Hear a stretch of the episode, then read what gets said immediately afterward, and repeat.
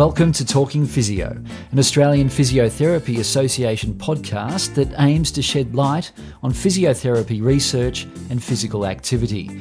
In this episode of Talking Physio, physiotherapists Cameron Edwards, David Kelly, and Jenny Setchell discuss the complexities and sensitivities of working with marginalised groups such as Aboriginals and Torres Strait Islander peoples, refugees, and LGBTQI communities. The trio also addressed the importance of cultural awareness and safety, checking inherent biases, and ensuring the physio environment is welcoming. Before we dive in, this episode is proudly sponsored by FlexEze, Australia's number one heat wrap. It's been clinically proven to be effective for back pain relief, lasting up to 15 hours. FlexEze also remain the exclusive partners of the Physiotherapy Research Foundation, which work to support the profession by promoting, encouraging, and supporting research. Thank you very much, FlexEze, for your help with this podcast. Now, let's get into it.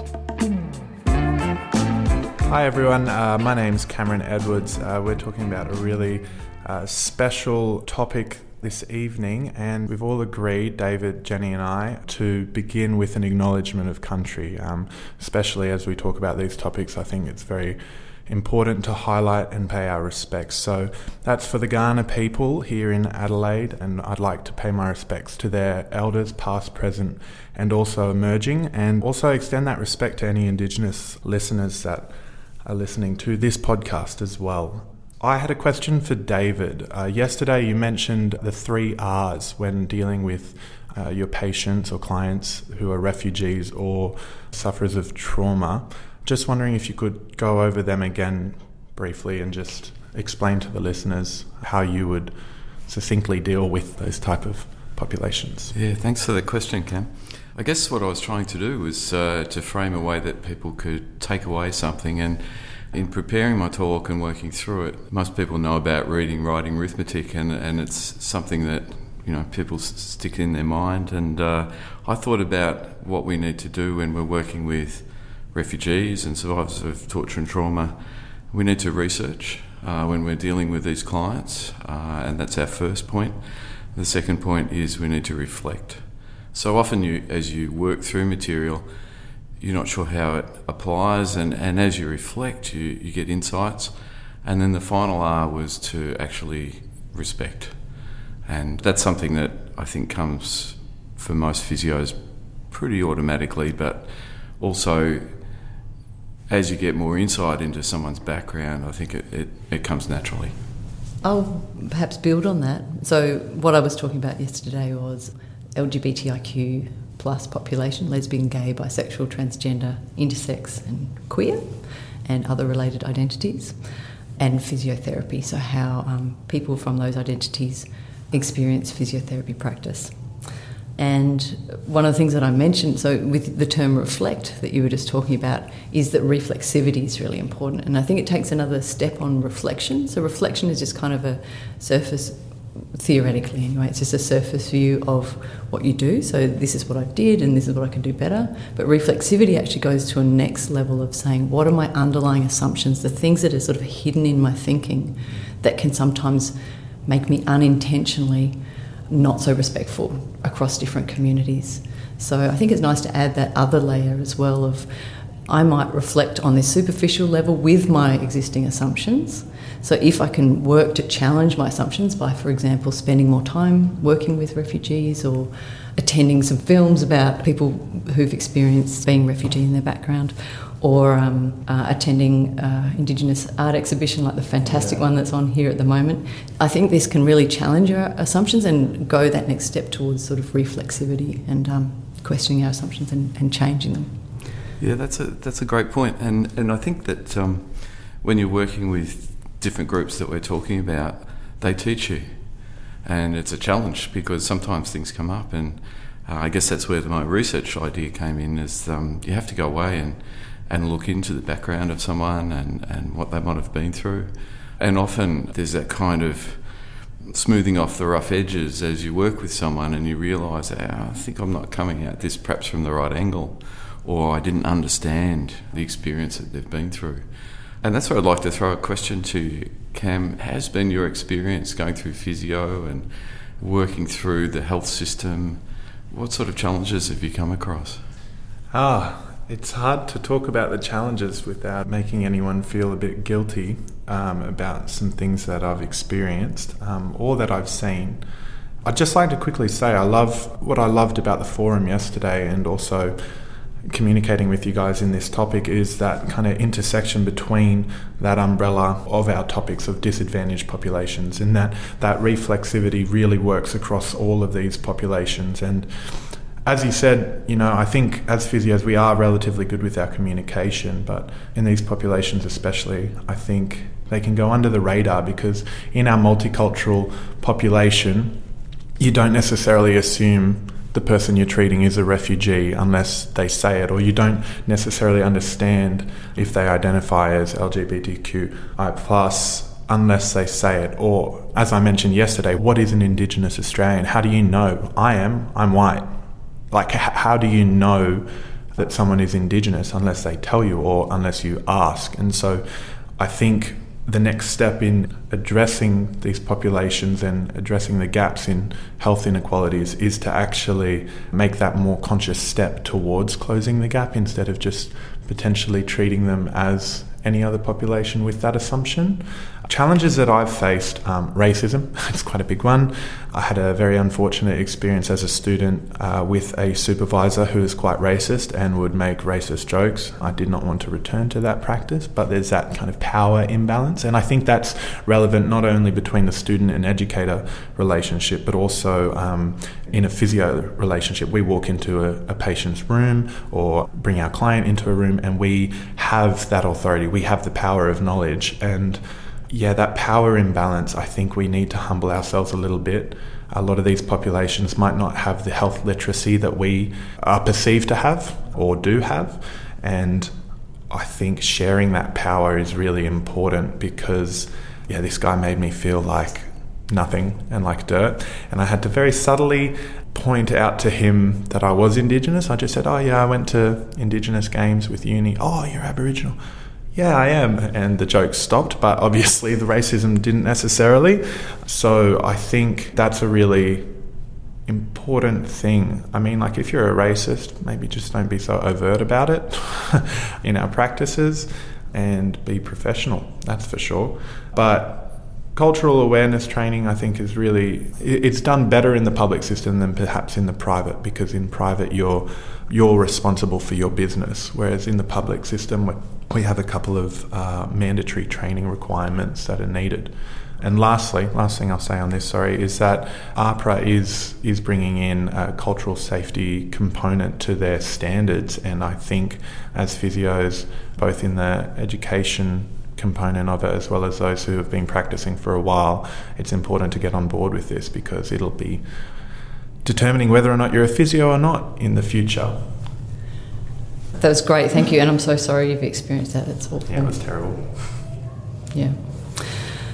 I think there's a couple of things I want to speak to. I think the first one was that in our qualifications now for us to be um, physiotherapist, there is components of cultural safety, which is really nice change in the most recent New Zealand and Australian ones, and that is driving some changes in our curriculum. Thank goodness. And I think one of the things I thought it was really great how you said if you're racist, maybe don't put that out there because I think we all have racist assumptions actually. We were brought up in a society that is not perfect about race or about other cultures as well. So we all have assumptions based on these racist ideas that once we become aware of them, I think we can shift the way that we work with people. But it takes a lot of time to change those assumptions that are embedded, unfortunately, in our culture. And guilt and shame is something I talk with the students a fair bit about because I get them to check their assumptions and consider um, privileges or um, disadvantages they might have had in their lives, which is which is a really hard and challenging thing to do, mm. and it does bring up a lot of guilt and shame, and that can be really uncomfortable to have in a teaching space. So I talk with them about guilt, and I said, I asked the students, is, is that something that's helpful. And there's kind of some people nodding and some people shaking their heads. So we say that yes, it can be really unhelpful when it paralyses you, but it can be helpful in that it's an indicator that perhaps we need to change and act differently so that we don't feel so guilty. but that we can't undo, you know, the privilege that I get as a white person every day. I get benefits from that, whether I want to or not, because society treats me different to um, the black person next to me. So, you know, I still have guilt and shame around that because that happens all the time. And so we can't get rid of guilt and shame, but we can certainly act on it in positive ways rather than rather than negative ways, I think. Yeah, and it's so easy if you're in the majority to make the assumption that that's life for everyone. Um, and so it's only when you start to hear and experience a little bit through others' experiences of what they've been through that you start to realise it's a very upside down world when you look from the perspective of someone else who's perhaps come from another culture, uh, if they're a refugee. Jenny, you said a very interesting thing yesterday when you were talking about, you know, if someone discloses that fine balance between uh, exploring that more, but also not not pushing the boundary too much. Yeah, so I think I was talking about LGBTIQ people if they will disclose about their partner, if they're a woman, their partner being female, or if they they mention that they're transgender to the physiotherapist. That's that's really an amazing thing. That's quite scary for us to do as queer people. So that's a great moment when that happens, and it can be tricky to deal with. How do you manage that privilege of that receiving that information? And there's a couple of ways that are more helpful. so my suggestion is don't just ignore it because it can be uncomfortable to talk about, so don't ignore it. Do return to that topic, but in a really safe and respectful way. So if someone has mentioned their partner, maybe you want to say, So, what does your partner do? or something. It may not be immediately, but come back to it later or something like that. And it, it just normalises the situation and shows that, that you can talk about that topic with them, which opens the ability to talk about their lives as relevant to their treatment and also um, builds trust. The thing not to do is to show over interest. So it may be that a trans person has come out to you that they're a transgendered man or woman. It's not appropriate, unless it's appropriate specifically to their condition, to ask about what type of surgeries they've had just for your information. And that does happen a lot, and that's, that's something that's experienced and is very traumatic for the trans population. So, yeah, so do return to it, but do it in a respectful way don't just ask questions for your own interest. And I imagine that's the same across our populations because it could be that trauma's really of interest to you and you follow that, but that might not be what that person from a refugee background might not necessarily be um, helpful for them to relive that, I imagine. No, that's right. And it can be very helpful to know if someone's been through difficult experiences, but you need to find a way to say that. So you might say to someone, knowing where they've come from, perhaps, or the potential time and, and knowing that there might have been um, challenges in, in that country at that time.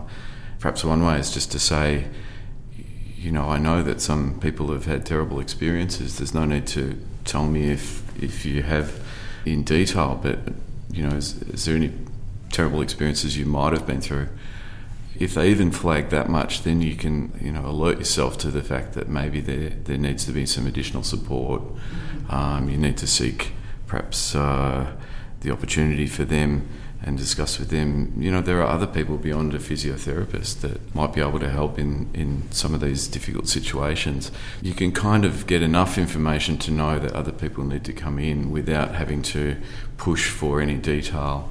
And most of the time, I'm very fortunate at Foundation House that it's in a context of people who are counsellor advocates or psychologists and there are other people around.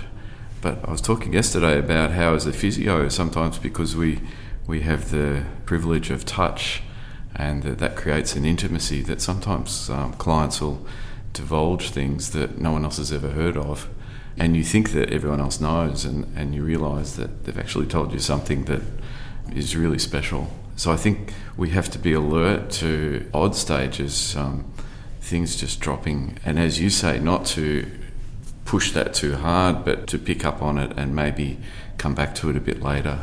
And people will often share a bit more.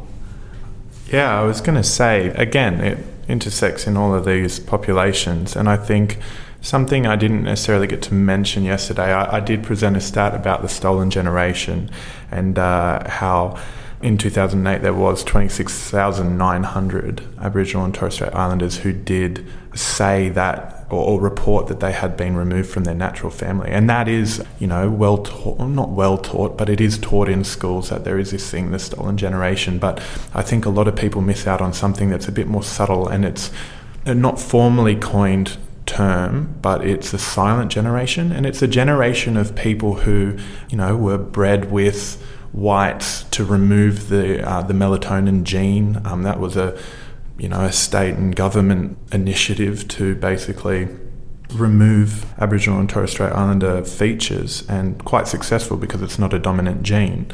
But those people would not identify as Aboriginal and Torres Strait Islanders and yeah, this coined term of more of a silent generation because you would miss out on access to education. I know someone who their sister was black, they were white, they got an education, their sister sat outside out the classroom.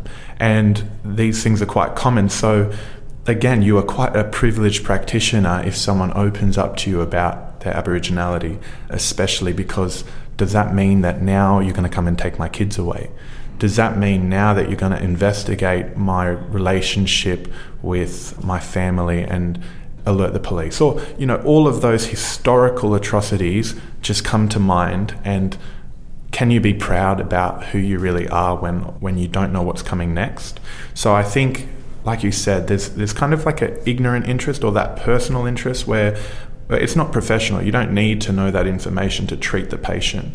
Maybe with that, if they defeat the generalization that you might have of that population, like, oh, it's a white Aboriginal, maybe you can go and do some research afterwards and find out a little bit more for yourself. And it's great that you have questions, um, but they might not be appropriate in a professional context to actually ask those questions. So I think it's really important. Also, flag it, don't ask people how much they are you know, in terms of percentages. A lot of people do say, oh, well, I would ask, you know, my white friend that. That's fine, but historically, like I said, to bleed out the melatonin, it was. I presented a, a slide yesterday. I didn't speak on it, but um, there was a picture, and it had three generations, and you could see the Aboriginal features disappear in each generation, and that was the whole intent to halve, quarter, and eighth the gene so that it would leave. So when you ask someone that, again, historically, you're asking, you know, how far removed are you? How how distant are you from your heritage? And I think that that is a really tragic way to frame that question. And it does become a bit difficult if you really do want to know, but I don't see why you do have to know either. So that again, very privileged to have someone open up about that. And it's mandatory in um, New South Wales Health that you ask at reception, which is great because they're generally quite trained in how to ask, but I can understand how it'd be difficult in a private context to identify that. Yeah, and I think thinking across those different contexts in which we practice as physiotherapy, because there's a lot of different ones, mm. um, I think sometimes it's hard when you perhaps you're seen as part of an institution when you work in a hospital or something, but I think for people who've experienced disadvantage, often coming into our spaces across where we work as physiotherapists can be quite daunting. Um, there can be a lack of feeling of safety for some of the reasons you've just mentioned, Cam, because there's historical atrocities done through healthcare, through our large institutions, through the institution of health, so to speak, and physiotherapy is seen as part of that, even if it wasn't physiotherapists that necessarily did these things. So and the way that we create our spaces can be quite daunting for people as well. They're kind of clinical, they, they might be posh looking, you know, this welcomes in some people and, and not others as much. So I think that's something to keep in mind. Think about how you set up your space, both the physical space and the I guess, the emotional environment to create safety for, particularly for disadvantaged people.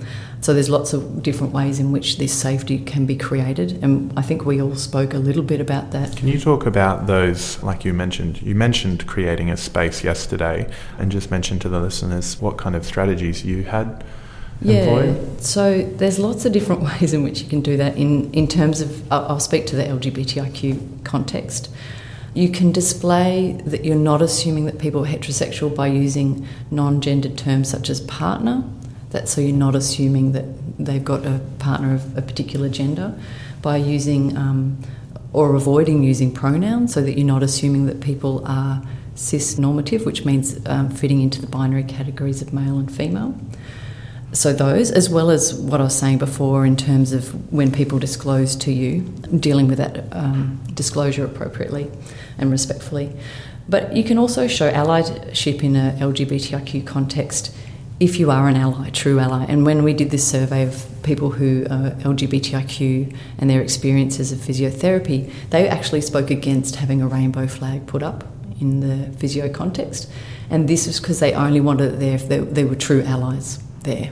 So if people were actually going to be respectful for them, because they didn't want to go in feeling safe and then have that trust breached. So that was a really interesting finding. So if you do feel like you have a strong, and, and allyship's defined as a lifelong process of building relationships based on trust, consistency, and accountability with marginalised individuals or groups of people. It's not self defined. So if a person feels like they can be an ally or ready to be an ally, perhaps check with that marginalised group before um, showing your allyship. So, if you do feel ready to be an ally, I think you can show um, in your clinic or workspace, it might be an office if you're an educator or whatever. Um, you can show the rainbow flag and the trans flag, which is a blue, pink, and white flag. You can also, I think, use Indigenous iconography in different ways. It might be Indigenous flags or perhaps artwork to give an indication that you're a safe space, that you're aware of indigeneity. And correct me if I'm wrong on that. And you can do things like undertaking allyship training for LGBTIQ. That's quite um, common in universities that that's provided, so you can gain more um, skills in allyship as well. The other things you can do in your space is have images of diverse people. My um, PhD was actually on weight stigma, so a lot of our advertising is very thin bodies, uh, sporty looking bodies. So, but also people of colour, people that you know might have a partner that's not necessarily of a different gender to them these types of things. So you can present this sort of open and welcomingness in your clinic space. And you use some really nice images in your slides i think um, cameron that were fairly diverse. Yeah so um, one of the resources I used was. Uh, Did I just call you Cameron? I'm so sorry. That's right. I was going to start speaking. No. I'm privileged to be called Cameron. no, other way around. Sorry, David. Um, yeah, look, there's uh, some great resources that are that are out there for allied health people working with refugees and and also with survivors of, of trauma. And in each of the major cities in Australia, there are centres of excellence in working with refugees and torture survivors.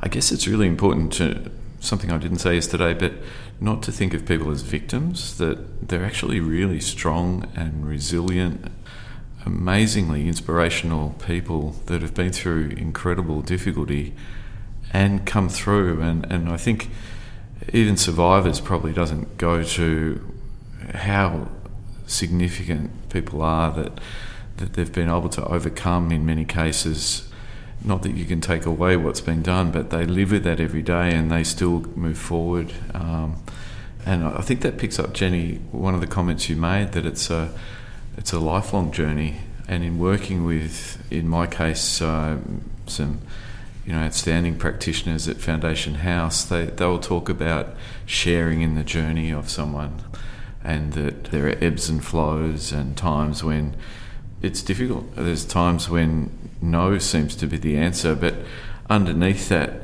at times, you know, you can plant little seeds, and then later they might be more open to something. So being patient and and when you talked about space too, I think. Uh, you know, I work a little bit in private practice, and I, I think if you're trying to work with anyone that's got a more challenging situation, to allow the time to have that opportunity for things to come up. So maybe in private practice, you might schedule someone towards the end of the day where you're not pressed for the next 15 or 20 minute or 30 minute or 40 minute appointment. You can actually devote time that people need. Uh, I think it's so important because in that space of time and being, you, you know, you have the opportunity to really listen, and that's so important. And often that brings out things that you wouldn't have expected. Absolutely. I think you just touched on something really important there that we tend to. Uh, someone asked it in the questions yesterday about um, being time bound and what do we do when someone might turn up late or whatnot.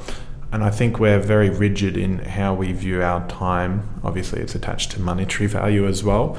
But um, maybe, you know, if the initial consult time isn't long enough, or you do pick up on those things, it is okay also to book someone in for a bit longer next time as well. And I, I know I've had to do that um, where you might have the initial consult for an hour, but you just unpack so much more in treating someone who might be from one of these disadvantaged populations. And so maybe next time, book another hour. And then maybe they only need half an hour after that. But at least you can say, "Hey, look, we didn't get through everything we wanted to this time, and there is so much more that you, you know, that you've opened up, and I do appreciate that." And then maybe you can promise them a bit more time so that they do feel valued, and you're like, "Next time, half an hour, we need to get through it really quick," and you, you're removing yourself from that empathetic component of our profession. Jenny, you did mention the Aboriginal artwork, and I think that's uh, definitely uh, something that you can do to make your space a little bit more um, inviting for the listeners, APA does have a reconciliation action plan artwork, and you can download that off the website. Um, and I would encourage you to, but if you want to get a little bit more creative and maybe engage in the community that you're in, perhaps identifying a local artist and commissioning a picture from them, that would also support the local community. I think that's an uh, a really awesome way that you can actually grow your influence and your practice there in the community. The other thing is having pamphlets for Aboriginal health services in your local area just present on your table. It doesn't cost anything to put something on your table. Again, that can just show that you are at least attempting to connect to the community and the mob there. And I, I find that a really useful or inviting um, I guess, model of care. I, and I think there's so much more we could do, but I think there is limitations sometimes in private practices or, you know, jumping hurdles in public health. But I just want to say the best setup I've ever seen um, and the most inviting setup I've ever seen was in Alice Springs, a place called Purple House. It's a dialysis unit, and they have a, a bus that goes around to remote community. Oh, it was just brilliant. And in the waiting room, they have an artist table. And so you just sit there and doodle, and you know, you can draw, and you get like a little square, and eventually it turns into an artwork with, you know, the more patients coming in while they're waiting for dialysis and then they actually hang the artwork up that um, all the patients have come in and done. I mean, it is a targeted Aboriginal service, um, but you know those, those type of things. Like our waiting rooms can be so boring and so whitewashed and walled, and uh, you know very clinical spaces, but they could also be so much enjoy more enjoyable. Like where's the kids' toys and things like that, you know. I mean, that's a great point, and um, I'm thinking back to Foundation House when it first started was actually a house yeah. And so people would come in and they didn't come into this sterile clinical environment. It was actually like a home, it was welcoming. And they've carried that through now to other facilities, but they still try and make it homely and inviting, homely, and, um, yes. warm uh, and receptive. Because sometimes people have been through trauma and difficult times as a result of what seems like sterile or even medical conditions. And so to to change that up um, takes away that horrible threat. memory. Yeah, the threat. Yeah. That's what Purple House was. It was a purple house that you turned up to. So um, I do think that is a really incredible initiative. And I mean, private practices aren't generally huge hospital settings, so you can definitely make them more homely. Yeah. I want to pick up on what you were saying about spending extra time with people.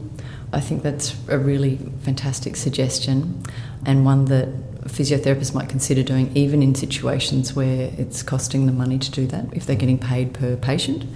Um, because when we think about closing the gap, balancing things up over time when people have been marginalised. The model of thinking now is not about equality, treating everyone the same. It's about equity, which means giving extra support to those who need it. That's great. So there's a fantastic opportunity for you to do that, even if you're sacrificing some of your own money. There's an opportunity for you as a physiotherapist in that moment to promote some social justice. And, and if you're willing to invest the time early and really hear people's story, then I think it builds trust. It's actually time efficient because you're giving all of your attention to someone and they feel that they've truly been heard, and then they're much more likely to follow as you work through together what should be the the treatment options. They're much more likely to follow some suggestions you might have, you know, in terms of exercise or other things because you've put in the groundwork to build trust. So extra time early is, is really valuable, and I think it saves a lot of time down the line. Yeah, not only are they going to trust what you say, but they are more likely to speak up so that you'll hear from them too. And so that's going to be more efficient too because you'll hear from them about what will work for them and what won't. So That's you'll be able to, you know, implement changes in their lives with them.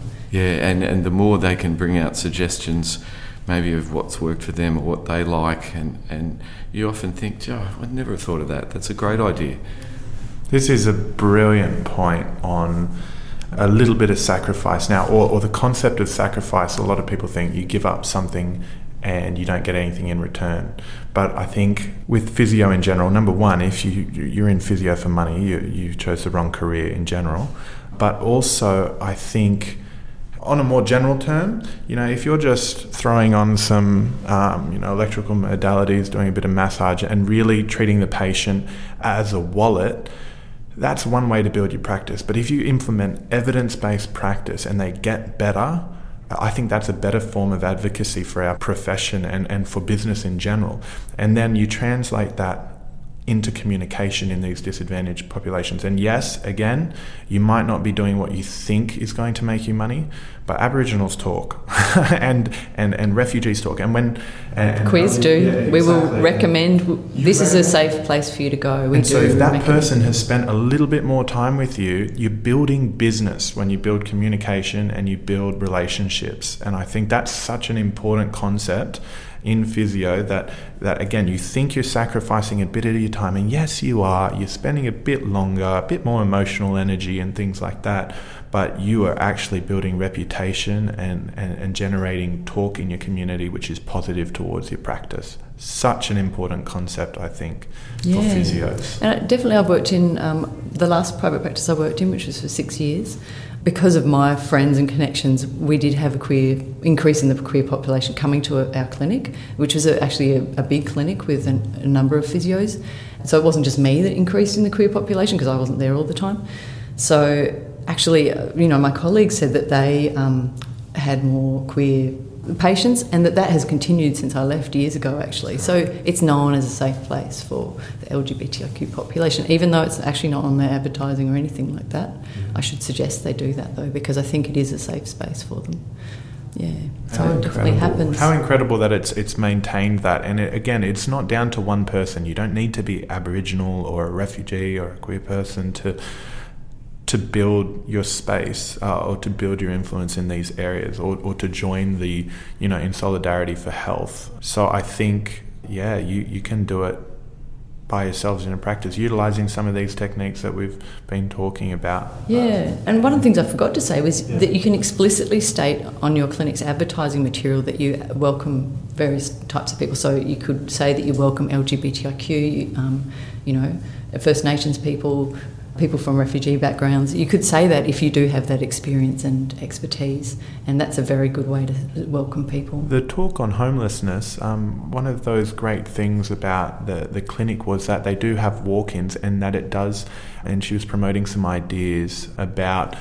You know, and this could translate into the refugees as well. That sometimes people don't have enough money, and I think we have assumptions of why people aren't turning up to our clinics and why we're getting did not attends and things like that. I know at least in an Aboriginal and Torres Strait Islander context, maybe they don't have money to call you, or maybe they actually have a family emergency which takes priority over their own health, and um, you know maybe the the distance is too far, or there just hasn't been enough in place for that. So I think sometimes advertising, and again, you take a little bit of it out of your own pocket, um, but it reaps long term rewards in the community. Maybe you offer the one to two free sessions a year, and that might not seem like anything, but it's more than nothing.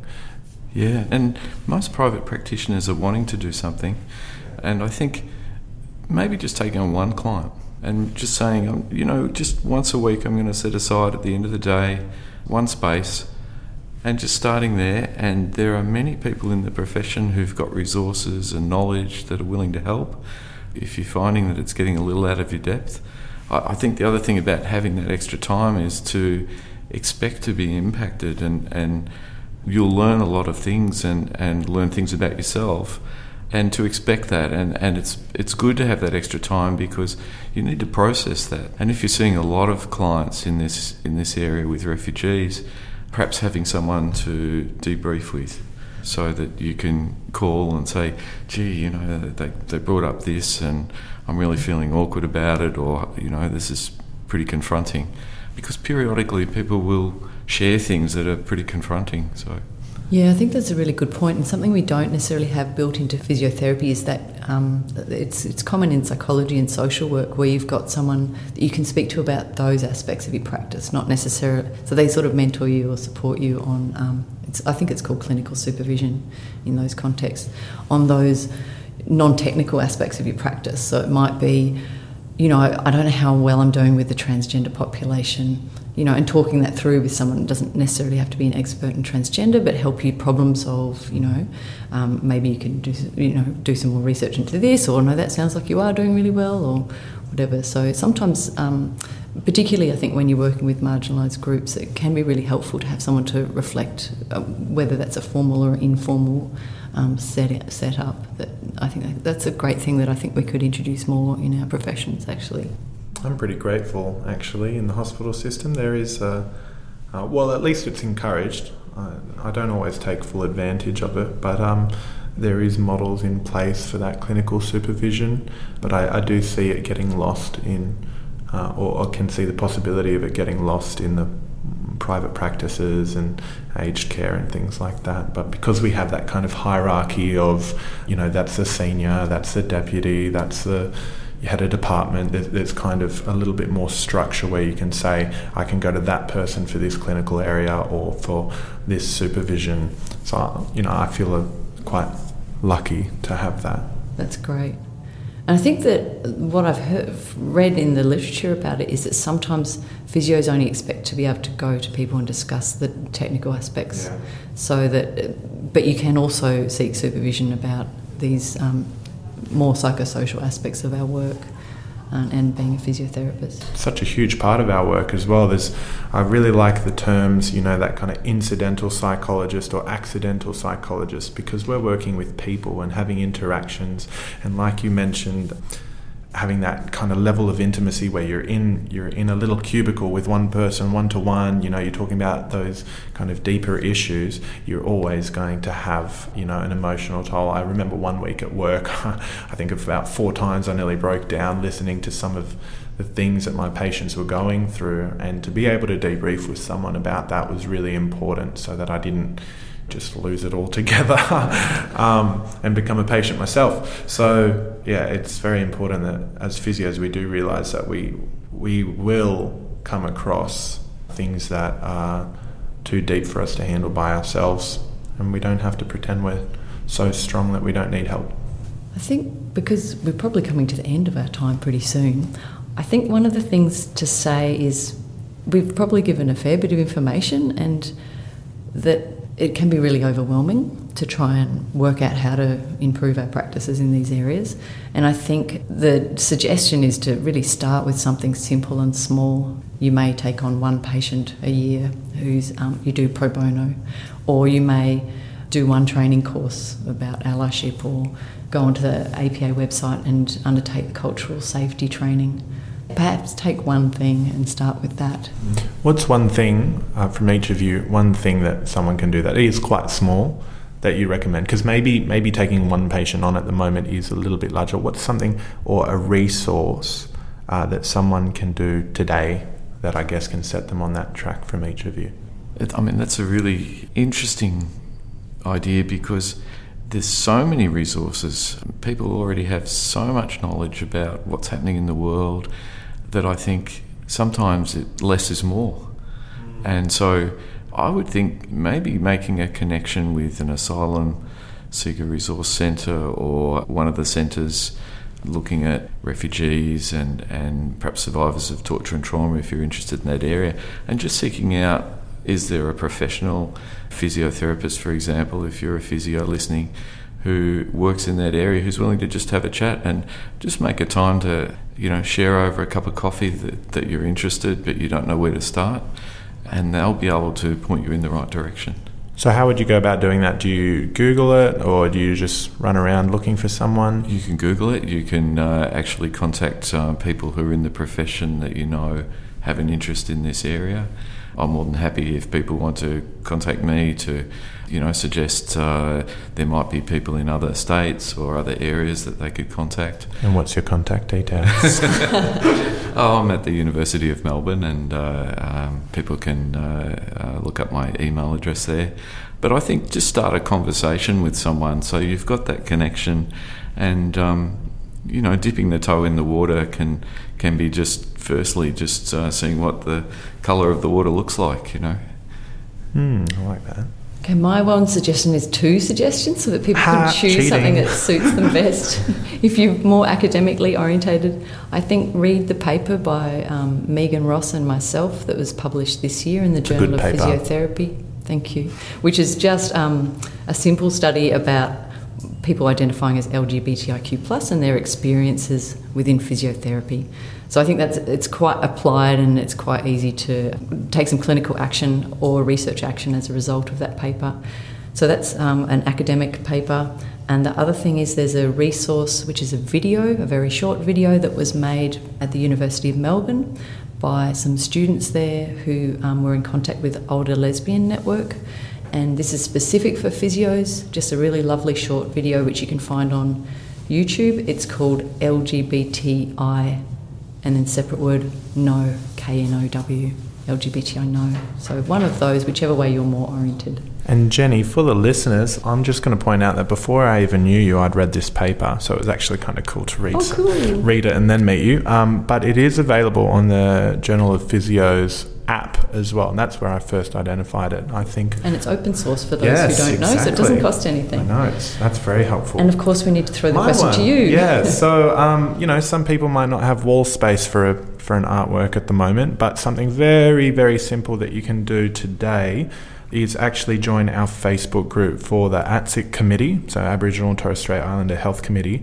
Um, we have a Facebook group, like an interest group, but it, you're more than welcome to join it and to write it into Facebook. It's Australian Physiotherapy Association written out then the acronym ATSIHC, so ATSIC group. And you can find it in, um, if you actually go across Facebook into groups rather than just into the generic search bar. It is a closed group, so you will have to apply to invite but we'll accept you. And then if that doesn't work, at least check it in the next week when we may update some settings to make it a bit more accessible. But I think that's a really good way that we share as the ATSIC committee with the General Physio's research opportunities, conferences, um, videos, all sorts of things and ways that you can get involved. So I think that's a really nice way that you can pick and choose and see relevant information for your practice, and you can say, okay, I'd like to adopt that if I'm not ready to do something else. So very simple, very easy. Do it. And I'd just like to add, I mean, I think they're great ideas with, with websites and connections. I'll just add three websites. One is foundationhouse.org.au, and that's the centre that I do some work from. There's also um, refugeehealthnetwork.org.au, which has got an extraordinary amount of resources in this area.